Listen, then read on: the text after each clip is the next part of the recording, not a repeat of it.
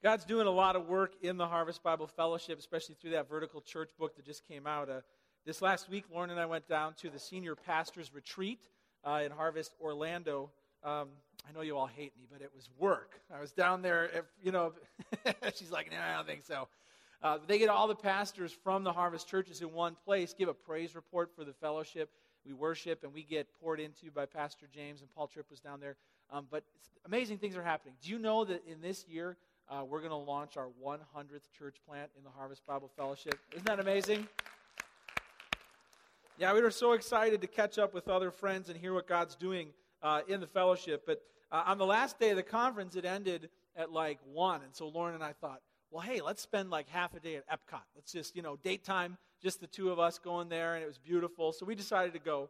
Uh, and I pulled out my smartphone because it's got a map app and sometimes I feel like getting satellite assistance should help me to get to my destination quicker. Yeah. And, and you would also think that if I pull out the map app and it shows me a blinking blue dot on a map that's sent to me from space, that I should be able to get to where I'm going, uh, right? But my phone kept getting us lost. You see how I blame the phone there? my, my phone kept getting us lost. Now, you might think that that's like I'm making that up, but I, I was following the directions. I was turning right when it said turn right. I was turning left when it said turn left. And then out of nowhere, it said in 500 feet, make a U turn. I was like, U turn?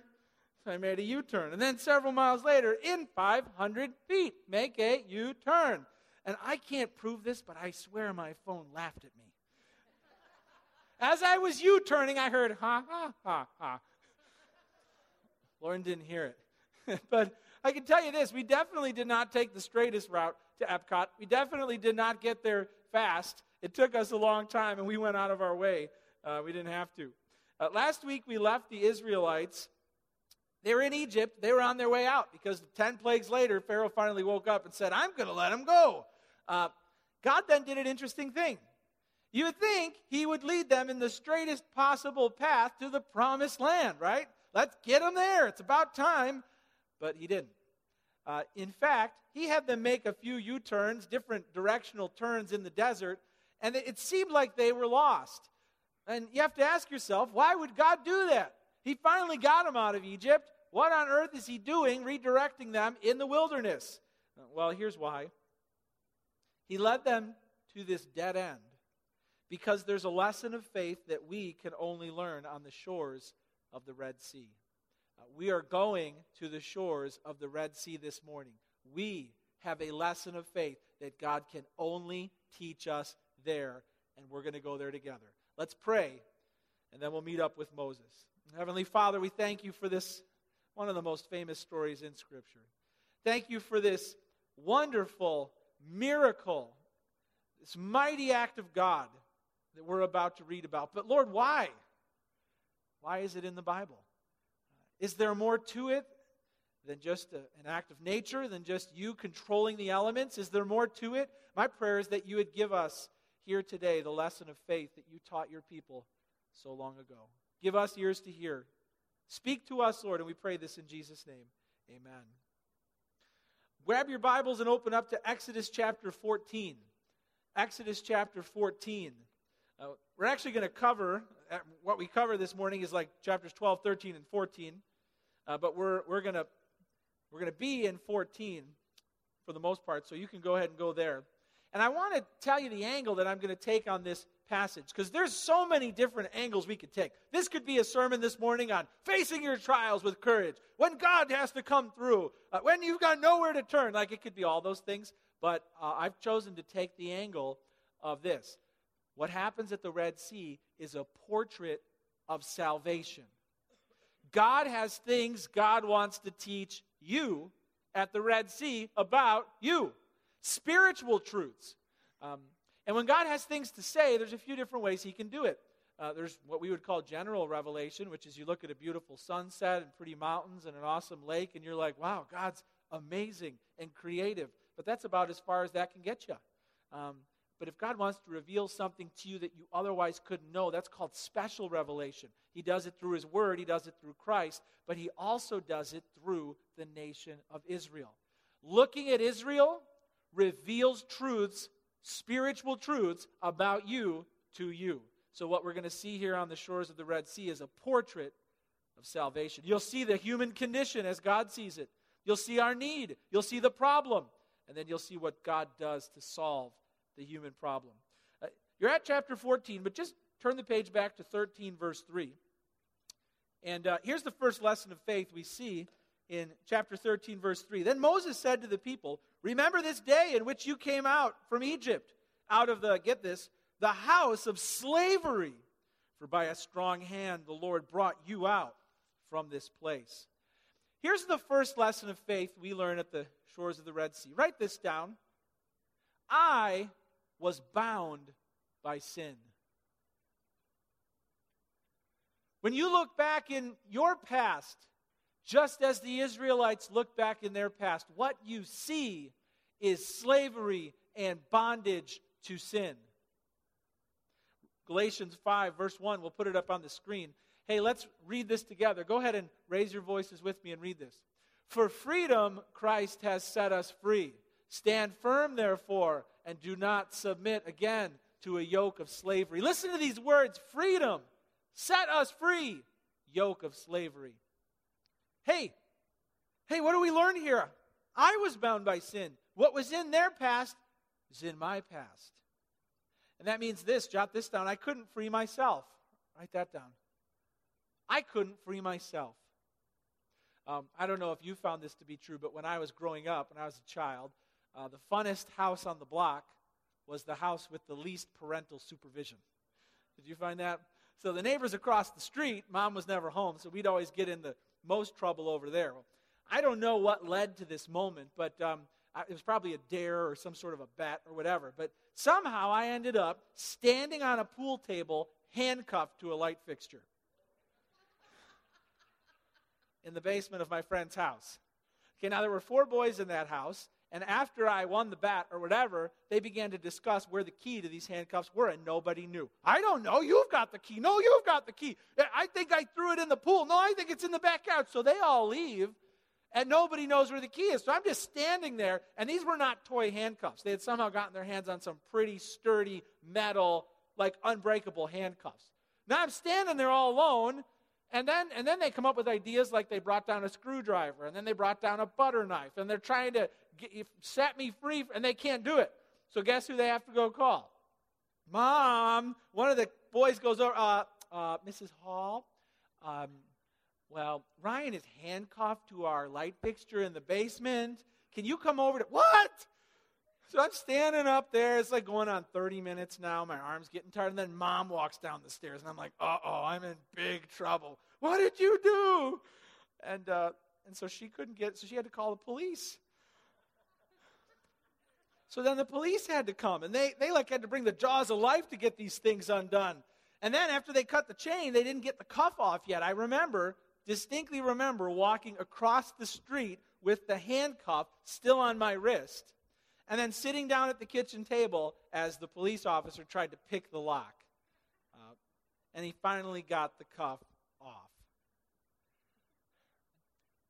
God has to do that for every single one of us. Because the Bible says that sin is slavery. And we're all standing there, handcuffed to our sin, unable to set ourselves free. We've tried the butter knives and the screwdrivers and whatever, and, and it's not until the Lord sets us free that we can be free. Oh, sin lies to us. Sin likes to tell us that sin brings freedom and pleasure, uh, but the temporary pleasure yields lasting pain. And sin is powerful, brutal, overbearing, and the bondage has you under its power and authority. The Bible teaches that you can't free yourself from your sin, even if you tried. You need a jailbreak moment from the Lord. For freedom, Christ has set us free. Uh, I was bound by sin. I learned that at the shores of the Red Sea. And jot this down I couldn't change myself. I couldn't change myself. Oh, I've tried. I've felt the guilt. I felt the shame. I, I know I shouldn't be doing this, and I've tried, but I, I can't. And even if I get one area of my life kind of in good condition, then it either falls apart or there's another area that I can't tame. Why? Why? Because sin masters you, sin domineers you. You can't free yourself from your sin.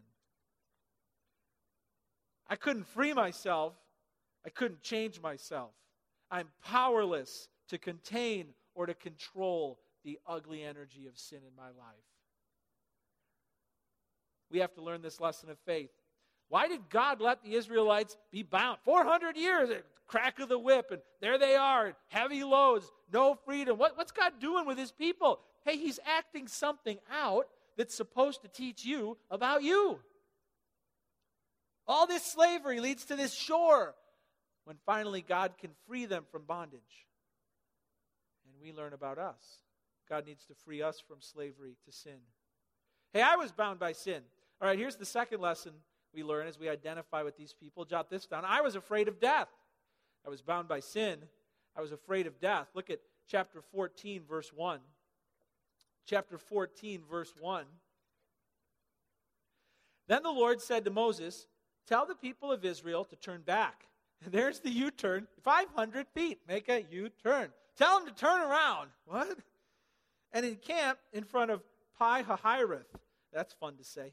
Pi Hahiroth, between Migdol and the sea in front of Baal Zephon. You shall encamp facing it by the sea. Interesting, right? Turn around and go by the sea and encamp facing the sea. Now, this is not a great military strategy, just so you know. God is intentionally putting them in a dire, vulnerable predicament. Why? Verse 3 For Pharaoh will say of the people of Israel, they're wandering in the land. The wilderness has shut them in. So God wants them to look like they've got no idea where they're going. And I will harden Pharaoh's heart, and he will pursue them. And I will get glory over Pharaoh and all his host and the Egyptians shall know that I am the Lord. And they did so. Uh, why, why would God turn me to a place where I don't want to go? Why, when I'm doing everything right, does God push me to a dead end, a place of fear, a place of vulnerability? Why would God do that? Two reasons. I will get glory, others will know I am the Lord. Why? I did everything right. Okay, now we're not talking about the times when you were a fool and it landed you in a, in a predicament. That's a whole other sermon, not for today. Everybody say, not for today. Okay. If you turn toward the dead end and you ran into the wall, another sermon. But if you did what God told you and it got you nowhere, backed up, dead end, God's going to get glory and you're going to be his billboard showing everyone around you who He is. Why is this happening? Two reasons. God will get, and He will show others Himself through this turn of events. Well, then what happened next? Verse 5. When the king of Egypt was told that the people had fled, the mind of Pharaoh and his servants was changed toward the people. They said, What is this we have done that we have let Israel go from serving us? So he made ready his chariot and took under took his army with him and took 600 chosen chariots and all the other chariots of Egypt with officers over all of them. The Lord hardened the heart of Pharaoh, king of Egypt. He pursued the people of Israel while the people of Israel were going out defiantly. The Egyptians pursued them, all Pharaoh's horses and chariots, and his horsemen and his army, and overtook them, encamped at the sea by Pi Hahiroth in front of Baal Zephon. This is the emotional equivalent of you getting to Lake Michigan, setting up camp after God led you out, and then you hear like, like the roar of a tank battalion, and you see the dust, and you hear the soul all coming right at you.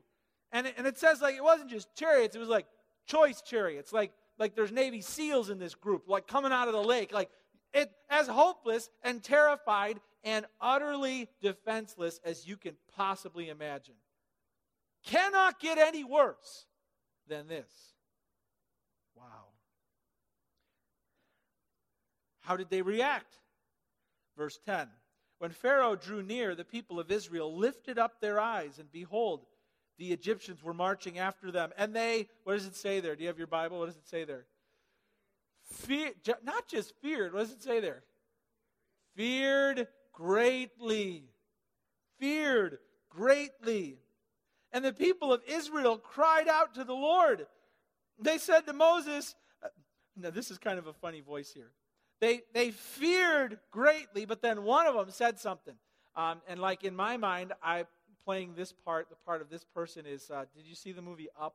Did you see the movie with the grandpa? Here's, here's in my mind who's playing the, the part here. So just imagine him and his voice while I read this line here. You can leave that picture up there. But somebody said this Is it because there are no graves in Egypt that you have taken us away to die in the wilderness? I figured it out. I know now why, after 10 plagues, God led us out of Egypt. Because there was a cemetery overcrowding population. There were too many bodies in the cemetery. And, and, and in order to bury us, God led us here. I figured it out. As if, like, God's going to say, You got me. That's it. Couldn't figure out where to bury you. Led you all the way out here.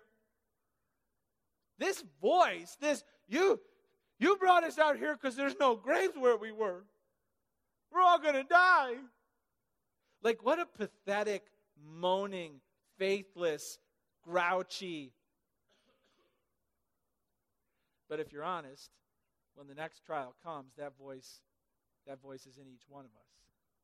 Right? Are you as good as I am uh, at writing bad endings to God stories? Because I'm, I'm a gifted author. I mean, God starts this awesome story, and He's writing some pretty amazing things, and then something turns, and then I'm like, I know how this is going to end. I'm going to be buried in the desert, aren't I? Uh, I'm really good at writing bad endings to God's stories in my heart, to my shame, but I think you are too. And at a crisis of faith, Christians get, get we turn into like, we get faith amnesia right? We can't remember what God already did and who He already, like the men in black, that little look at the pen. And then we're like, I don't remember anything. Nothing God did before is coming to mind. He wants me dead. They were terrified. They were terrified. After all God had done, they were acting like they had seen nothing. And that's where the Lord will lead us. The next crisis of faith.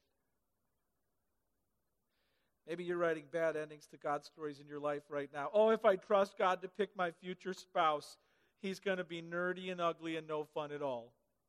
I can't trust God to do it. I got to pick him, and then I'll invite God to the wedding.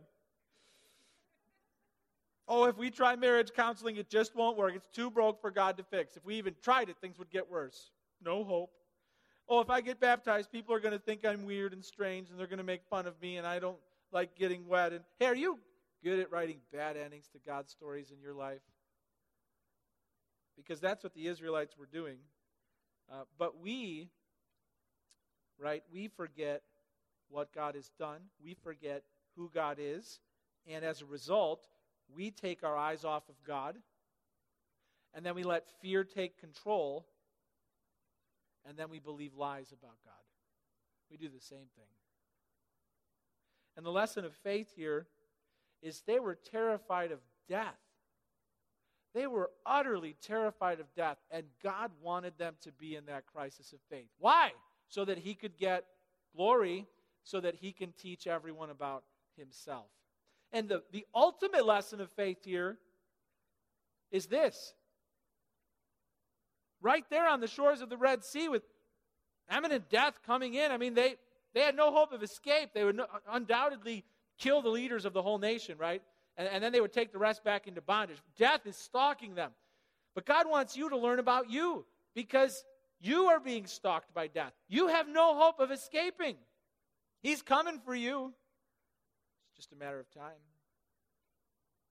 And, and God puts you on this shore here this morning so that you can look back and see that there's no hope of escape, look ahead and see that there's no way of getting out of it, and learn only God can save you from death. He's the only one who could get you out of bondage.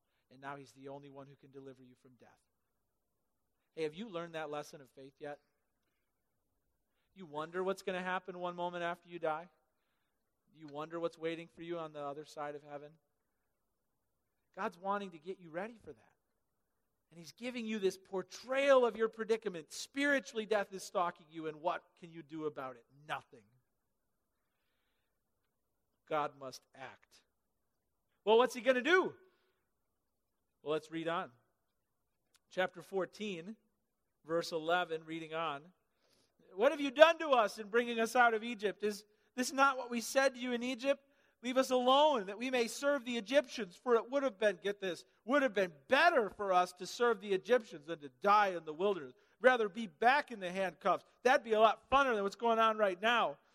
And Moses said to the people, Okay, this is Moses' chance. He's about to give his speech. You ready? Now, Moses has had his moments, right, where he didn't do so hot. Uh huh. Like when he ran away from the snake and screamed like a girl. There's, there's times that he hasn't done great, but this is one of his moments. And Moses said to the people, Fear not, stand firm, and see the salvation of the Lord, which he, I feel like you should be clapping, which he will work for you today. For the Egyptians who you see today, you shall never see it. Come on, I'm not done yet. You shall never see again. The Lord will fight for you, and you have only to be silent.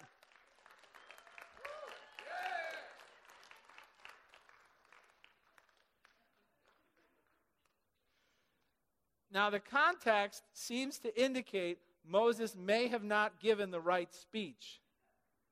Okay? Like that was a gladiator moment, like a speech to an army before they go out, right? Like, this is a war speech. Just stand still. Grab your popcorn. God's going to take them out.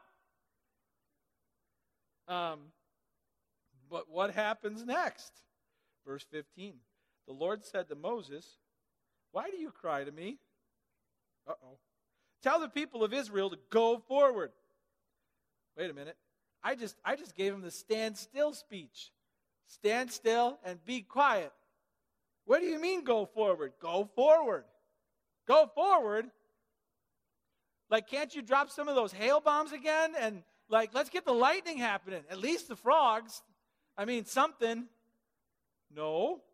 Go forward. There ain't a forward to go. There's army, sea. Verse 16 Lift up your staff and stretch out your hand over the sea and divide it, that the people of Israel may go through the sea on dry ground. Now, Moses didn't grow up hearing the story of Moses. Fair? Nobody ever sat him down in Sunday school and told him, and then the sea. Never heard it. I think when God told him, turn around, and God didn't say God was going to do this. Did you catch what he said? Part the sea. This is delegation. Turn around, part the sea. I think Moses went like this. Huh?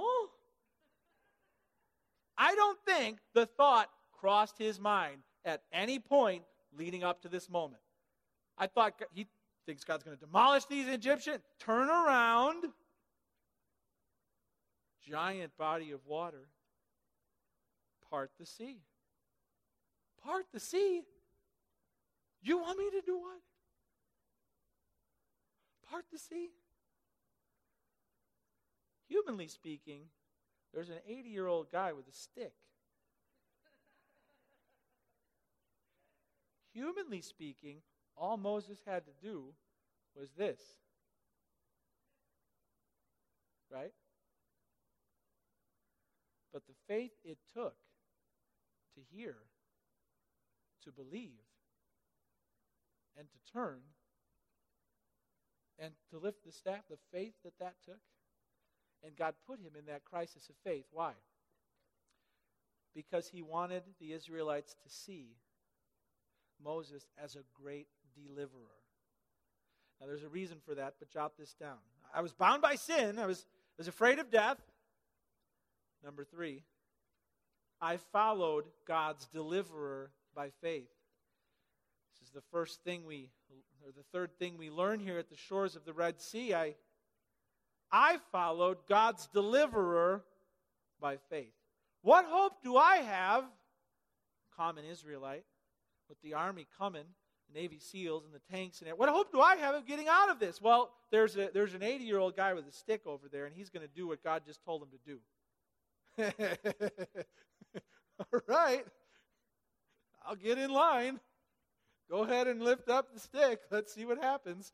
God wanted his people to know what a deliverer could do. He wanted him, by faith, to follow Moses. Go forward, verse 15.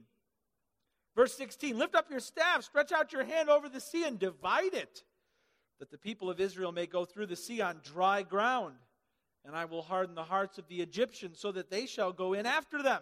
And I will, here it is again, get glory over Pharaoh and all his host, his chariots, and his horsemen. The Egyptians shall, here it is again, know that I am the Lord when I have gotten glory over Pharaoh, his chariots, and his horsemen. Then the angel of God who was going before the host of Israel moved and went behind them. The pillar of cloud moved from before them and stood behind them. What is that? Well, um, this is massive. Imagine the largest tornado you've ever seen, only it's made of fire and smoldering black smoke. And, and it's massive. There's, a, there's like two million people here, and somehow it's, it's sufficient enough to come between them and, and, the, and the giant army of the Pharaoh. This is not just a pyrotechnic trick God did from heaven.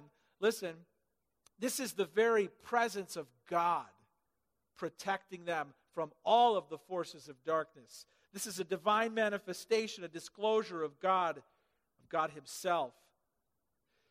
It says in verse 20, coming between the host of Egypt and the host of Israel, and there was the cloud and the darkness, and it lit up the night without one coming near the other all night. Here it is. This is the moment of faith. Then Moses stretched out his hand over the sea. The Lord drove the sea back by a strong east wind all night and made the sea dry land, and the waters were divided. The people of Israel went into the midst of the sea on dry ground, the waters being a wall to them on their right hand and on their left. Wow.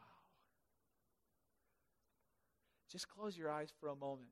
Just close your eyes and imagine that you're there. Imagine that you're there. You see him walking out. You see him lift up the staff. You hear the wind blasting past your ears like a train. It, it knocks you off balance. You hear the roaring water split in half.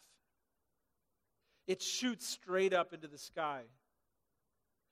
You take your first steps, you look down, the ground is dry the ground is dry. There's a wall of water off to your left. There's a wall of water off to your right. It stretches as far as your eyes can see into the horizon. There is no one like our God. Are you there? Open your eyes. You're there. You are there. God placed you there this morning to learn the lesson of faith that he taught his people. Moses was a pre enactment of Christ, the great deliverer and Messiah. And God wanted to teach you something about Christ and about you at the Red Sea. To do so, he cast Moses in the role of Jesus, and he cast the Israelites in the role of you. And what he's teaching us there is we're supposed to learn that our sin landed us in slavery. Only Christ the deliverer could get us out of slavery to sin. And only Christ the deliverer could get us through the waters of death that was pursuing us. Uh, hey, we don't get it if we look at the Red Sea and we say, My God, what you did for Moses. We truly get it when we look at the Red Sea and we say, My God, what you did for me through Christ. What an amazing portrayal of salvation. And there's two things we observe here about, about faith that saves us. Jot this down. I followed God's deliverer by faith. I believed what I heard. I believed what I heard. Uh, Saving faith is not faith in any old thing. Uh, saving faith is not faith in everything that could be believed. Saving faith is not faith in my imagination or in humanity or in a God who winks at sin. It's faith, listen, it's faith in what God has revealed. Saving faith is obedience to what I heard from God above. Stretch out your hand, part the sea, walk forward. I believed what I heard. And in John 5 24, listen to what Jesus says. He says, Truly, truly, I say to you, whoever, get this, whoever hears my word and believes him who sent me has eternal life. He does not come into judgment.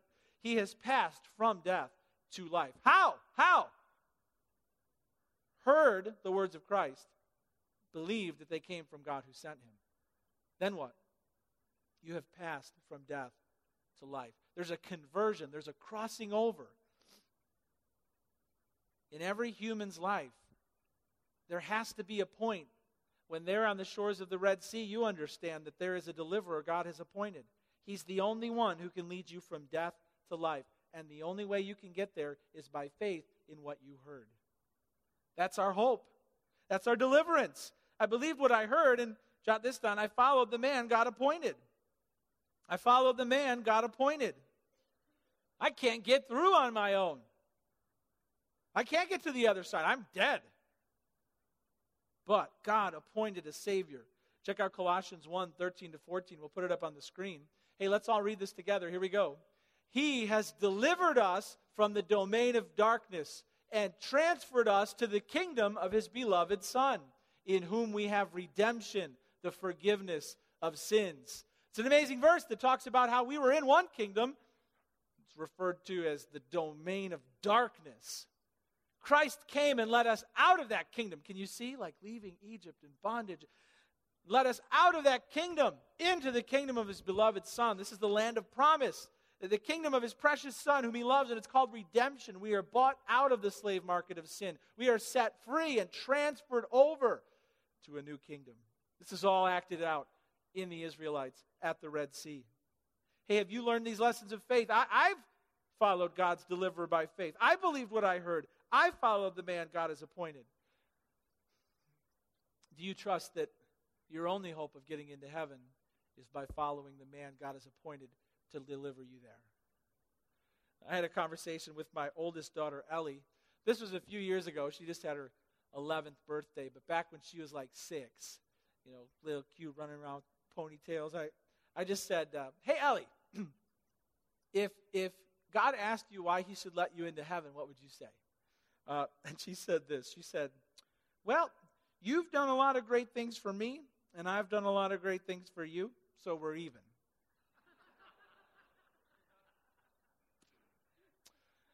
and I was like, What church do you go to? What are they teaching you in Sunday school? Who is your pastor? You've done a lot of great things for me. How do you think you're going to get into heaven? If you had to stand before the Lord today, what would you say? Uh, because, because at the shore of the Red Sea, when God blasts open the doorway to paradise and his deliverer begins to walk forward and says, Follow me, there's a few things you could say that wouldn't get you to the other side ever. Like, like I'm, a, I'm a pretty good person. I haven't really done it as bad of things as some other people, so, so I don't need that road.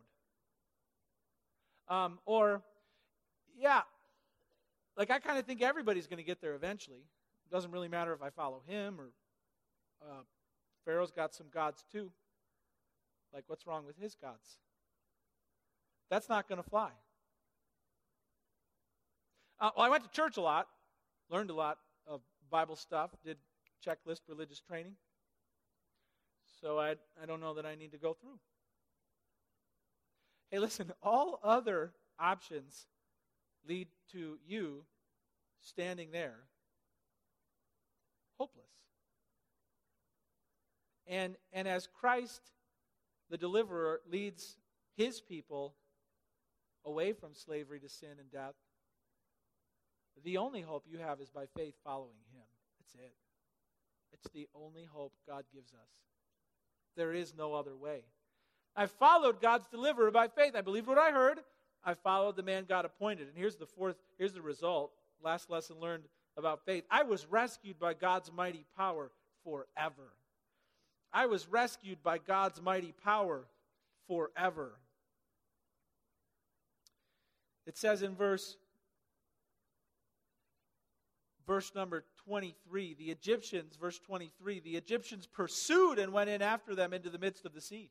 All Pharaoh's horses and chariots and his horsemen.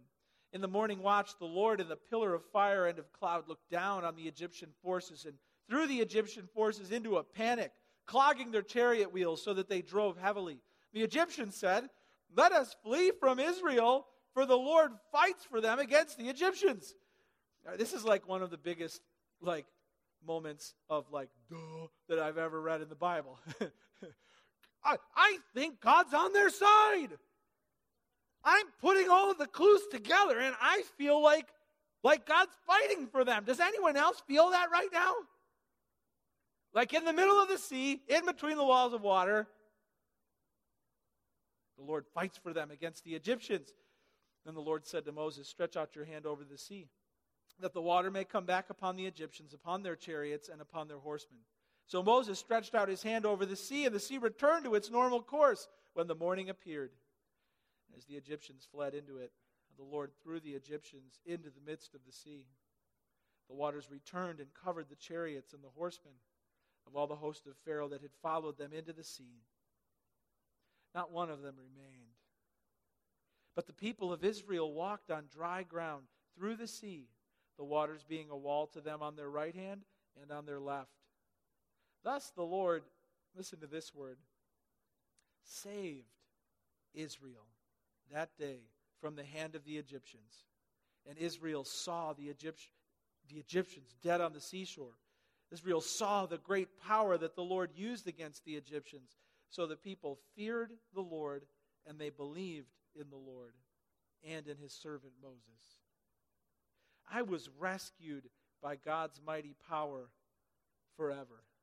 The word used is saved. See, we don't just need to be taught, we don't just need to be coached in life, we don't just need to be encouraged. Oh, the word is saved. We need to be saved. And God will rescue us by his mighty hand forever. The Israelites show us what becomes of those who by faith are saved. They escape from the power of sin. They go through the pursuing uh, army and, and, the waters of death. They make it through. Uh, and it's through the way of death that they're saved from death. And now that foreshadows Christ. I was rescued by God's mighty power forever. Jot this down. I was freed from the power and the penalty of sin. I was freed. Now, the power is broken. Doesn't mean you stop sinning, it means you have the power over the course of your life to rise up in righteous victory over the sins that kept you bound. It's a lifelong process. But God has broken the power of sin. Sin is no longer your master that you need to obey. It's evil. He says, no authority over you. All it can do is shrill loudly in your heart and come to the council chambers in your heart and suggest, I've got an idea. I think it would be more fun if we did this tonight but he's got no power to enslave you anymore. I was freed from the power and from the penalty. This is a great truth. You will not pay for a single sin you have done in your life if you trust Christ the deliverer. He has paid it all on the cross for you. You didn't get off scot free. God didn't wave a little magic wand, oh, abracadabra, they're all gone. He poured out his wrath on Christ for you paid in full. I was freed from the power, I was freed from the penalty. You will one day be freed from the presence of sin. That's heaven, right? You want that now. What's with all these people around me aggravating me the way they drive, making me so mad? People, sinful people. What are they doing still on this planet? God hasn't removed you from the presence of sin yet because He's patient, willing that none should perish, we're not to despise that. Sinful people will hurt you in this life. The sin within you will hurt others in this life, but the day is coming when heaven starts. And listen, sin will be extinct forever. Lord, hasten that day.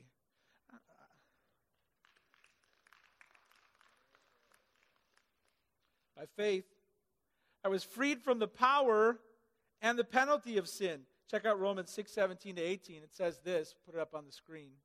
But thanks be to God that you who were once slaves of sin have become obedient from the heart to the standard of teaching to which you were committed. And having been set free from sin, you've become slaves of righteousness.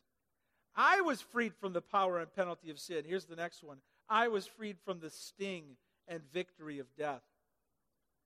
I was freed from the sting and the victory of death.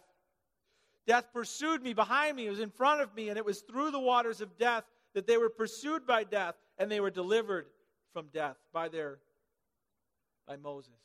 And Christ is the one who overcomes the grave on our behalf.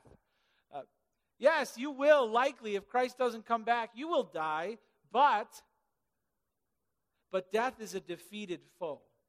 To the Christian, death is the doorman holding open the way to paradise. Nothing more. Christians don't really die. Christians just blink and then they wake up in paradise forever.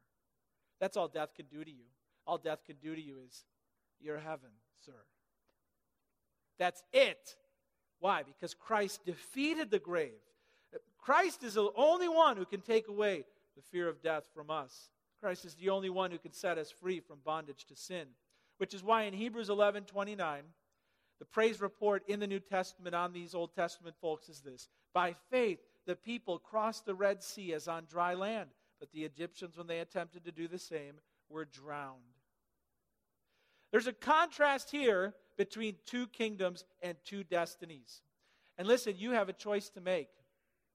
Your choice in this life will determine where you will spend eternity in the next if you understand what you heard and receive the grace of God, and the Lord works a miracle in your soul, you will be saved by His hand. You'll be saved forever. That will put you in the kingdom of light. But if you refuse, then you are still numbered among those who are in the kingdom of darkness. The Egyptians are supposed to teach us what happens if we stay at war with God, if, if we stay opposed to His plan, if we stand against His people, if we try and outrun death. The waters of death will wash over us, and his judgment will destroy us. Uh, you have two kingdoms to choose from. You will spend eternity in one of two places. And will you choose a defeated, sinful, rebellious, and stubborn people who are doomed by God forever? Or, or will you spend eternity with a forgiven and redeemed and delivered people, a kingdom that is covered by the blood of the Lamb, a kingdom that looks up and God's judgment will never fall upon them, a kingdom that has one king who is righteous and powerful, and a kingdom that will last forever. You will spend eternity in one of those two kingdoms. And here you are right now. God brought you here this morning and stood you at the shore of the sea. And behold, in front of your very eyes, He showed you what the Lord Jesus Christ worked in front of you. And you can choose to stand still and it won't go well for you. Or you can choose by faith to follow the deliverer, and you can live forever with your king in heaven. Which is it going to be? I want to give you a chance right now to respond to what you heard. I love the way this story ends. It says, finally, they believed in the Lord and in his servant Moses. Do you know that in the in the souls of individual believers right there, a far greater miracle happened than water, fire, chariots. You know all that was just supposed to act out God delivering a soul through faith? The greater miracle happened on the other side of the Red Sea, in the heart. And that's what God wants to do in you right now. Let me give you a chance to respond to what you heard by faith. Let's all bow our heads. Let's all close our eyes. And let's just have a private moment of reflection between you and the Lord.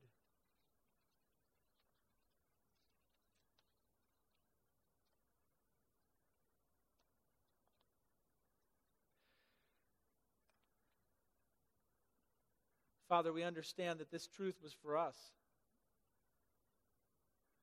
The Word of God says these things were written down as examples for us. And Lord, I know there are some in this room They've seen it today, Lord. They've seen it. They've seen what you have done to save them. They understand the bondage of sin. They're ready for freedom. If that's you, speak to your, your Heavenly Father right now in the quiet places of your own heart. Talk to Him. Tell Him you agree that you are a slave to sin. Tell Him you agree you are afraid of death and what comes after. Tell Him you agree he has appointed one deliverer, the Lord Jesus Christ, who alone can safely bring you through death to eternity.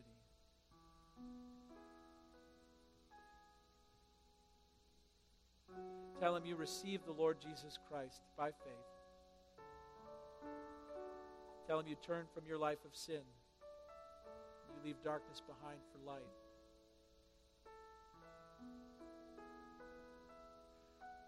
Lord, may all who this morning have taken those first steps of faith, following the Lord Jesus, feel a rushing wind of your Spirit filling them with hope, with joy unexplainable, with peace, with freedom as the shackles fall off, with courage.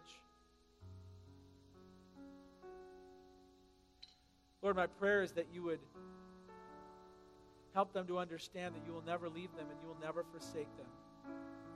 Help them as they arrive at the other side, the Red Sea of salvation, to understand this is the beginning of a great journey, walking with their Lord. The death is gone, sin is done away with. You will be with them forever. Fill our hearts with this joy at your great deliverance. Lord, we praise you and we thank you for all that you've done on our behalf. And it's in the name of Jesus, our deliverer, that we pray.